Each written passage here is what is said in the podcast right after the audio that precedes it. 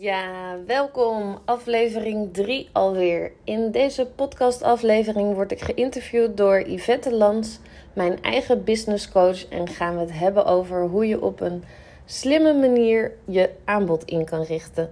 Heel veel luisterplezier. Hey, wat leuk dat je weer luistert naar mijn podcast. Ik heb vandaag de gast Filine Hatsman. En ik coach Filine nu een tijdje en het is echt een kanjar. Dus uh, ik heb haar heel graag de gast in deze podcast. Hey Filine, kan jij je eerst even voorstellen aan de luisteraar? Yes, hi. Ik, uh, ik ben Feline, Feline Hatsman. Ik ben 33 jaar, woon in Amsterdam. En ik help uh, trainers en coaches met een slim aanbod klanten aantrekken voor meer rust, vrijheid en groei. En uh, ja, daar ben ik onwijs blij mee, want ik heb zelf ook een lange weg afgelegd voordat ik dat zelf wat meer ging ervaren. En ik vind het echt onwijs leuk dat ik daar uh, nu andere mensen ook mee kan helpen. Ja, hey, heel gaaf. En kan je dan ook gelijk even vertellen wat voor weg jij hebt af, afgelopen? Yes. Um, nou, ik ben eerst mijn carrière begonnen binnen het bedrijf van mijn vader. Die heeft een opleiding en trainingsbureau. En um, nou ja, Pippi Lanka's, ik heb het nog nooit gedaan, dus ik denk dat ik het wel kan. is echt het motto bij ons uh, in een familie. Uh, binnen een MKB-bedrijf, dus dat ging een hoop kanten op. Um, ik heb daar zelf ook training gegeven als, als junior trainer, ging ik mee. En uh, ook veel klantgesprekken en dergelijke gevoerd om uh, uh, de klantvraag te vertalen naar een opleiding of trainingsaanbod. en ja, dat vond ik toen heel leuk. Ook omdat ik natuurlijk echt de vrijheid had om een hele hoop te doen en alle kanten binnen het bedrijfsleven meepakte. Daarna ben ik de IT ingerold. Um, deed ook marketing, alleen merkte ik van ja, dit, ja ik kreeg daar niet helemaal de, uh, de juiste energie of nou ja, was niet helemaal mijn branche. Toen ben ik als echte millennial ben ik gaan backpacken om mezelf weer terug te vinden. Het wel. Hoe oud was je toen? Uh, 29, 28, 29 ja, of zo, zoiets, ja. denk ik. Ja, en toen mezelf dus weer gevonden.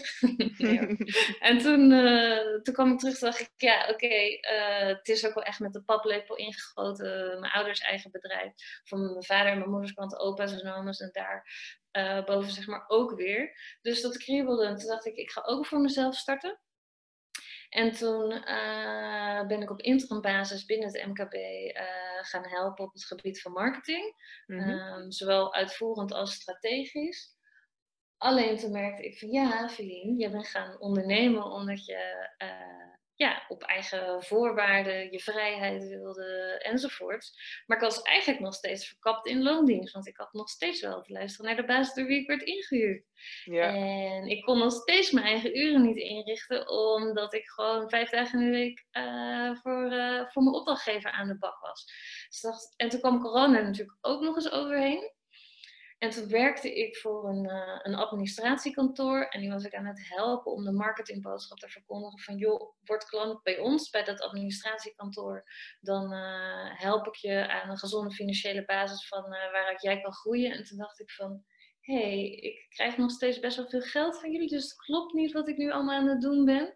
Um, daar voelde ik me helemaal niet, niet prettig bij, dus toen dacht ik van ja, oké, ik ben voor mezelf gaan ondernemen voor vrijheid en, uh, en om echt mijn eigen dingen in de wereld te kunnen zetten. Uh, mm-hmm. En om ook met klanten te gaan werken waar ik zelf heel veel energie van krijg. En dat was allemaal weg. Ja. Dus toen uh, ben ik mijn eigen traject op gaan zetten van oké, okay, uh, weer terug aan de tekentafel. Wat zijn nou mensen waar ik heel veel energie van krijg en wat kan goed? En zo ben ik dus bij mijn huidige aanbod uh, terechtgekomen vanuit de ervaring die ik heb binnen, binnen het bedrijf van mijn vader. Dus trainers en coaches. Wat, uh, wat ik ook gewoon hele leuke mensen vind, want die zijn veel met persoonlijke ontwikkeling bezig en heel mensgericht. maar hebben vaak niet zoveel kaas gegeven van het stukje marketing en ondernemen. dus zo, zo ben ik hier gekomen. Ja, ja, het is wel een hele mooie reis die je hebt afgelegd.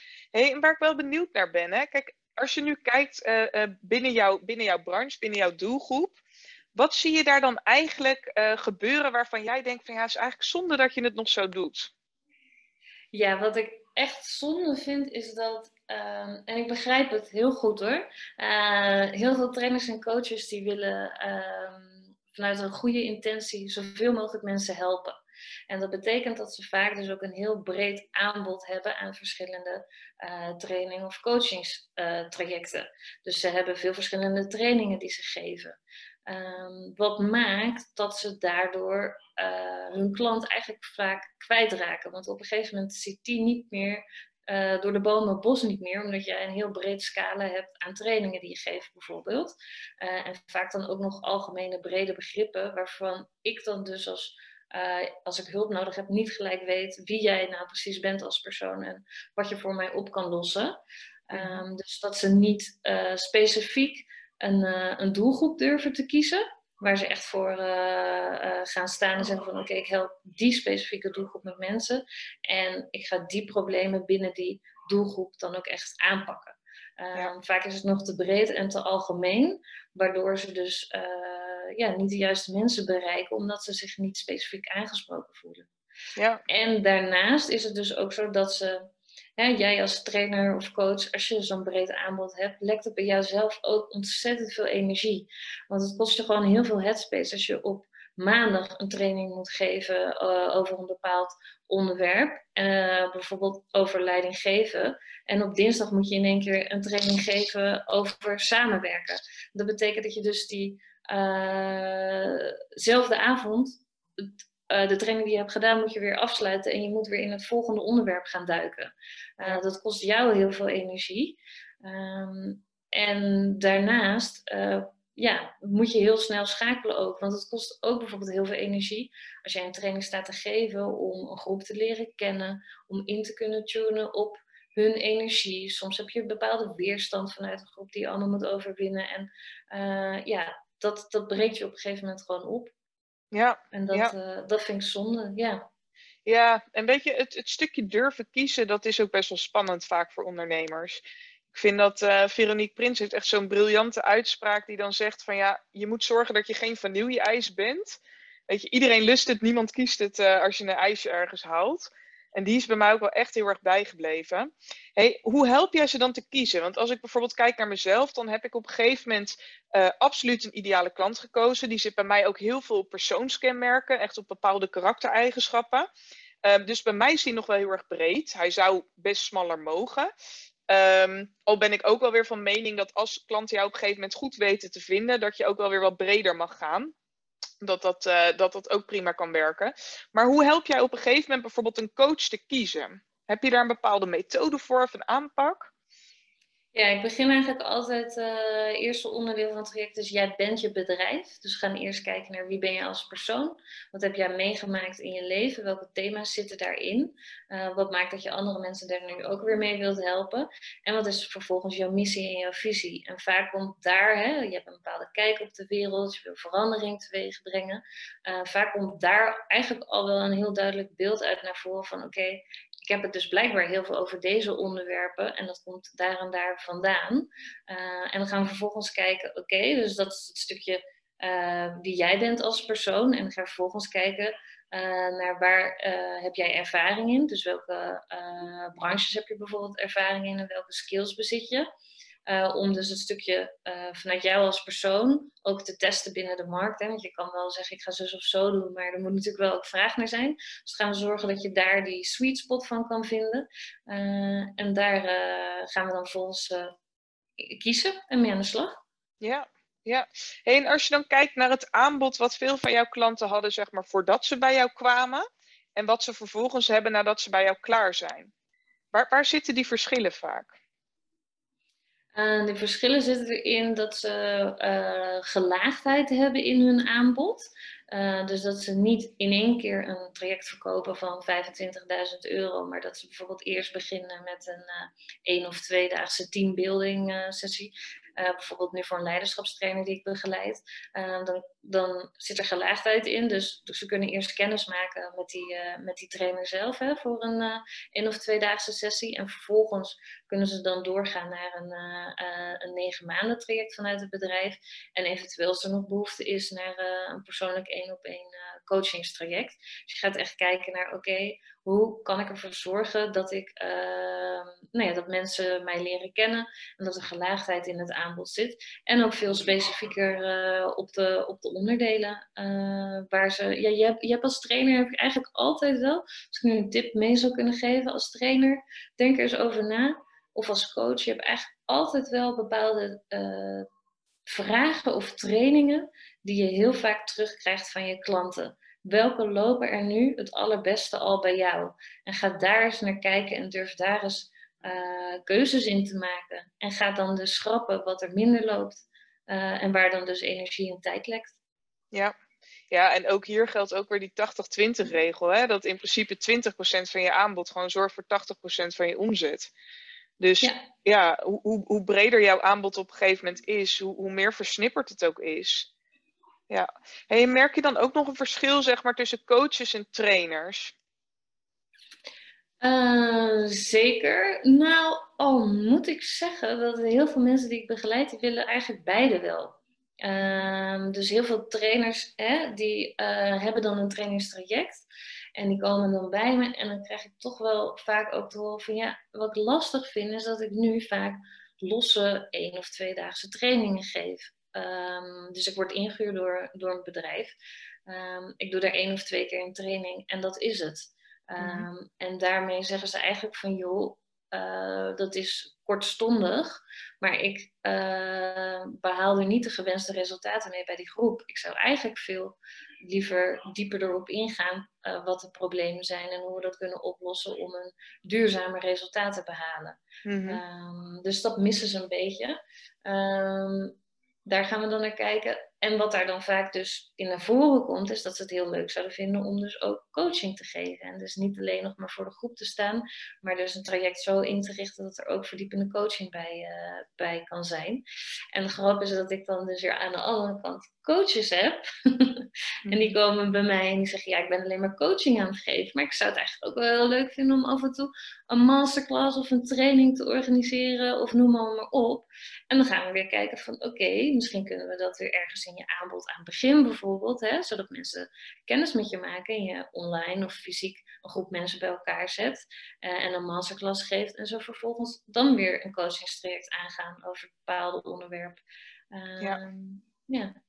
Ja, het is ook wel een, eh, een, een, een combi die denk ik best wel vaak voorkomt. Want uh, ik heb zelf drie coachingsopleidingen gedaan. En degene die dan de trainer was, gaf inderdaad ook nog één op één coaching. En ik kan me ook voorstellen dat zeker als je bijvoorbeeld als coach gaat trainen, dat het ook heel fijn is om gewoon uh, de één op één ervaring ook te hebben. Um, want ja, daardoor kan je uiteindelijk ook weer een betere trainer worden en andersom. Dus het is inderdaad wel, um, ja, het is wel heel gaaf. Ik, ik, ben, ik heb er eigenlijk nooit zelf zo bij stilgestaan, maar ja, het is wel een hele mooie doelgroep die je hebt. Ja, en, en heel vaak de een hoort zich meer in, ik ben echt een trainer, maar doet stiekem ook coaching erbij. En de ander voelt zich meer een coach, maar doet stiekem ook trainer erbij. Dus ja. Dus dat is wel grappig. En het hoeft niet zo te zijn, hè. Als iemand, uh, als we erachter komen van ik wil echt alleen maar training geven, kan je natuurlijk het aanbod ook op die manier inrichten. Ja. Uh, maar dit is wel wat ik uh, veel tegenkom en zie. Ja, ja. ja. Hey, en als je dan kijkt zeg maar, naar de klanten die jij helpt, die in het begin nog uurtje factuurtje werken zitten daar dan nog bepaalde mentale blokkades of overtuigingen onder die ze hebben, waardoor ze eigenlijk gewoon ja, uurtje factuurtje werken op dit moment? Um, ja, ik denk dat het vooral met een mindshift te maken heeft dat jij op een gegeven moment genoeg in je vertrouwen zit om te zeggen van oké, ik ben het waard uh, om dit voor een, uh, een, traject te vragen. Want je gaat dan dus veel meer een traject verkopen in plaats van uh, eenmalige coaching sessies of eenmalige losse training. En vaak als je dan dus ehm, gaat kijken naar oké, waar merk je nu tegenaan en je uh, en ze komen erachter van, hé, hey, als ik een uh, traject in ga richten en we bijvoorbeeld acht keer samenkomen in plaats van maar één keer in coaching sessies of in trainingsdagen, dat maakt niet zoveel uit, maar ik bereik daarmee wel uh, echt het gewenste resultaat, dan voelen ze hem ineens ook weer veel meer en dan durven ze ook weer te gaan staan voor, voor vragen van hogere prijzen. Ja, Ja, en ook dat uiteindelijk, als het eenmaal klikt in je hoofd, is het ook best wel logisch. Hè? Want kijk, bij een losse sessie kan je ook moeilijk aangeven wat nou het resultaat is na één zo'n sessie. Um, dus dat hangt natuurlijk heel erg ook van de sessie af, van de hulpvraag die iemand heeft. Alleen vaak, ja, als jij als coach of als trainer bepaalde hulpvragen hebt, ja, dat past ook niet in, in, in één sessie of in één dag vaak. Dus op het moment dat je echt kan overbrengen wat het resultaat wordt van die samenwerking, wordt het ook veel makkelijker om er, ja, om er dus voor te gaan staan.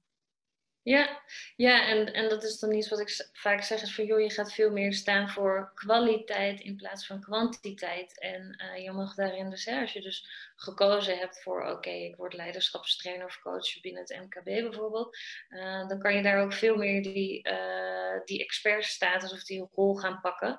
Ja. En te zeggen van joh, ik doe niet meer kortstondig uh, trainingen, omdat HR of iemand, hè, de, de MKB-directeur, mij inhuurt en zegt: Ik heb een probleem met samenwerken. Nee, je draait het om. Jij gaat uh, door jezelf zichtbaar te maken op LinkedIn en jouw uh, expertise te delen en jouw traject naar buiten toe uit te brengen, ga je ze helpen om te begrijpen wat je voor een resultaat binnen hun bedrijf realiseert. Ja, ja, en ik denk dat het zelfs vaak ook heel erg helpt, um, de coachie of degene die de training krijgt, om dus dingen langer te gaan doen.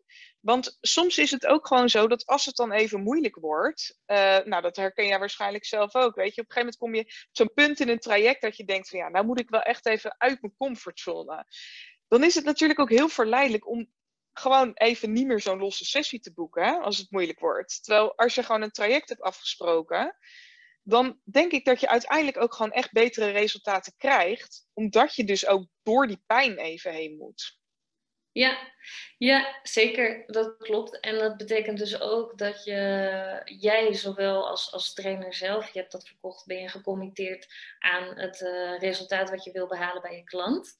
En anderzijds heeft je klant ook echt geïnvesteerd en tegen zichzelf gezegd: Oké, ik ga dit, uh, deze prijs hiervoor betalen. En ik committeer me dus ook om dat resultaat te gaan behalen. En inderdaad, wat je zegt, ondertussen kom je dan bepaalde stemmetjes tegen of je wil weglopen of het wordt te spannend. Uh, maar daar, ja, dat is wel ook een goede drijfveer daarin. Ja. ja.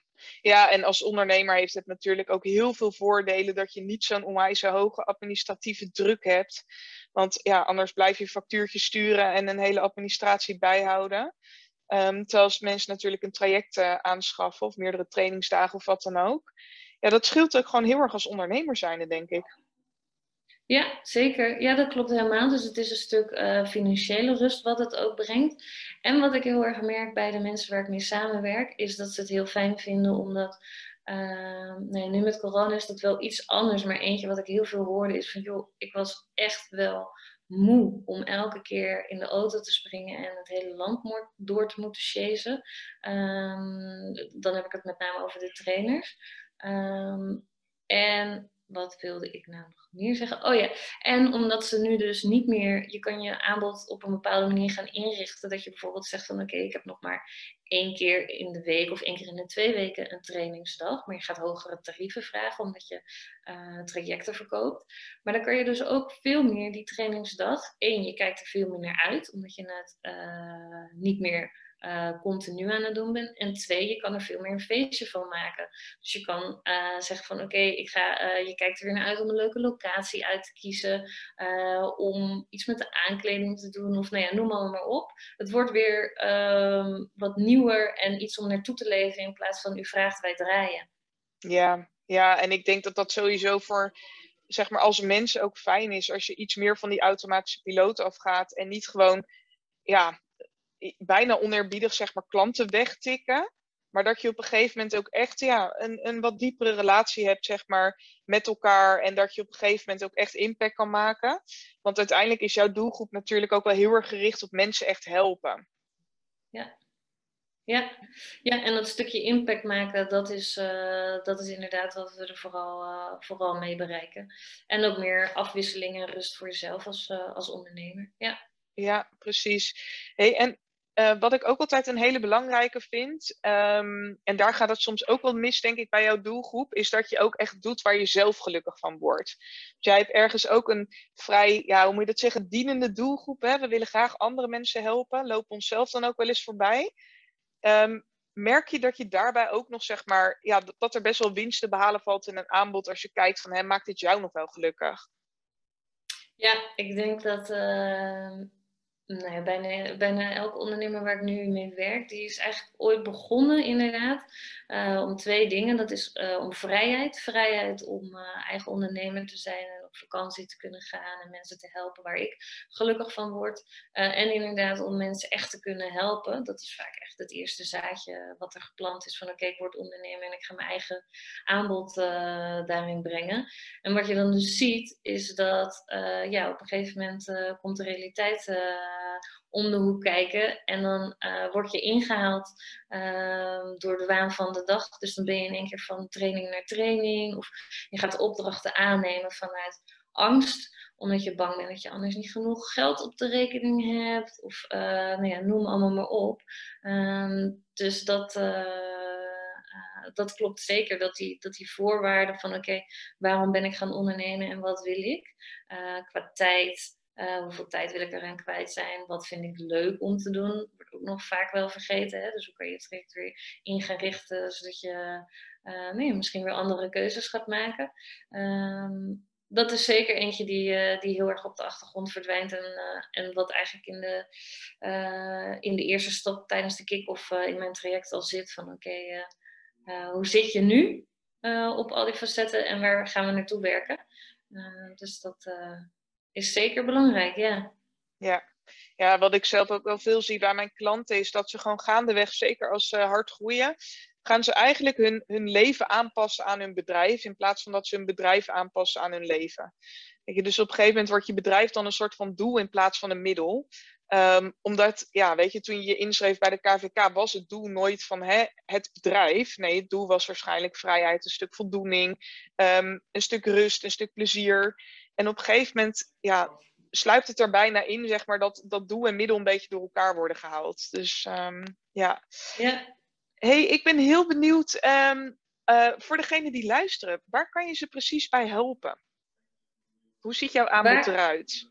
Ja, nou, ik ben zelf dus ook gaan nadenken van, nou, wat vind ik belangrijk? En um, een, een van de belangrijkste dingen vind ik dat ik er echt ben voor mensen. Uh, en dus niet een online training. Voor sommige mensen werkt dat hoor, maar bijna alle klanten die bij mij komen hebben eerst een online training gedaan en dachten van nee, ik heb echt één op één begeleiding nodig. Um, dus dat is iets uh, wat je bij mij gaat vinden. We gaan een half jaar lang uh, samen aan de slag. Um, ik ben dan elke twee weken bereikbaar via een, een coaching call waar we mee aan de slag gaan. En dan gaan we ook afspreken spreken van oké, wat gaan we aankomende twee weken doen. Um, en dan ben ik vervolgens ook elke werkdag bereikbaar via WhatsApp om vragen te typen of in te spreken, zodat als je vastloopt dat ik je er ook uh, doorheen kan loodsen. Um, en als er vragen zijn, feedback op website tekst of andere dingen, dan uh, ben ik er ook. Dus daar, uh, daar help ik ze mee. En dat is dus vanaf de kick-off van oké, we gaan ondernemen. Dus um, de kick-off is wat is nu je, je huidige situatie?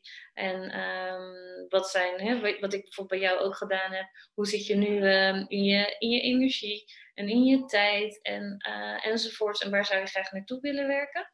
Um, en vervolgens gaan we modules doorlopen. Dus jij bent je bedrijf, uh, wat is je verhaal?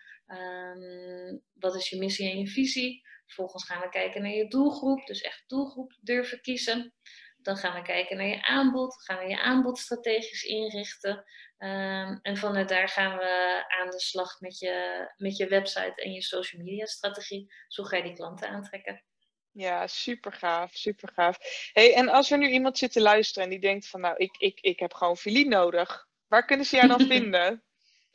Op, uh, op mijn website, dat is uh, www.filienhatsman.nl. En hoe schrijf je dat dan? Uh, ik, gooi, ik, ik, gooi het in de show notes. Helemaal ik gooi het sowieso in de show notes, kunnen ze lekker klikken. Want nou ja, dat herken jij misschien ook wel. Ik ben ook altijd wel een beetje lui. Dus als ik het al zelf moet gaan tikken, dan... We gaan het makkelijk maken voor jullie. Ja, nee, dus de website gooi ik in de show notes, yes. Op mijn website. En ik vind het ook altijd leuk als mensen me toevoegen op, uh, op LinkedIn en even een berichtje sturen. En dan uh, kunnen we daar eventueel ook aan de praat raken. Ja, superleuk. Ik zal jouw LinkedIn profiel ook even in de show notes zetten. Hey, en uh, is er nog iets waarvan je denkt van, nou, dit moet de luisteraar echt nog horen? Is er nog iets wat je wilt delen? Nou, wat ik denk ik het is super spannend ondernemen, nog steeds. Dat gaat niet weg. Dat blijft altijd een uitdaging en dat is super leuk. Uh, maar ook wel weer heel kwetsbaar. Maar ik denk dat je mag vertrouwen op, uh, op dat stemmetje van binnen wat er vanuit je hart komt. Van ik wil dit aanbod in de wereld zetten om mensen echt te gaan helpen. En daarin dus ook niet jezelf voorbij lopen en het ook op die manier in te richten dat zowel jij als uh, trainer-coach er happy van wordt en je ook andere mensen daarmee kan helpen. Ja. Uh, en daar dus uh, ja, zelf weer de regie over te pakken en dat in de wereld te gaan zetten. Ja. ja, en weet je, als je hart ervan in de fik gaat, dan mag je er ook echt op vertrouwen dat het een succes wordt. Dat durf ik echt bijna blind te beloven. Weet je, tuurlijk moet je de juiste stappen zetten, maar als dat vuurtje echt brandt, um, ja, dan, dan weet je gewoon dat je op de goede weg zit. Ja. ja. hey, dankjewel Filien. Ik ga hem afsluiten voor vandaag.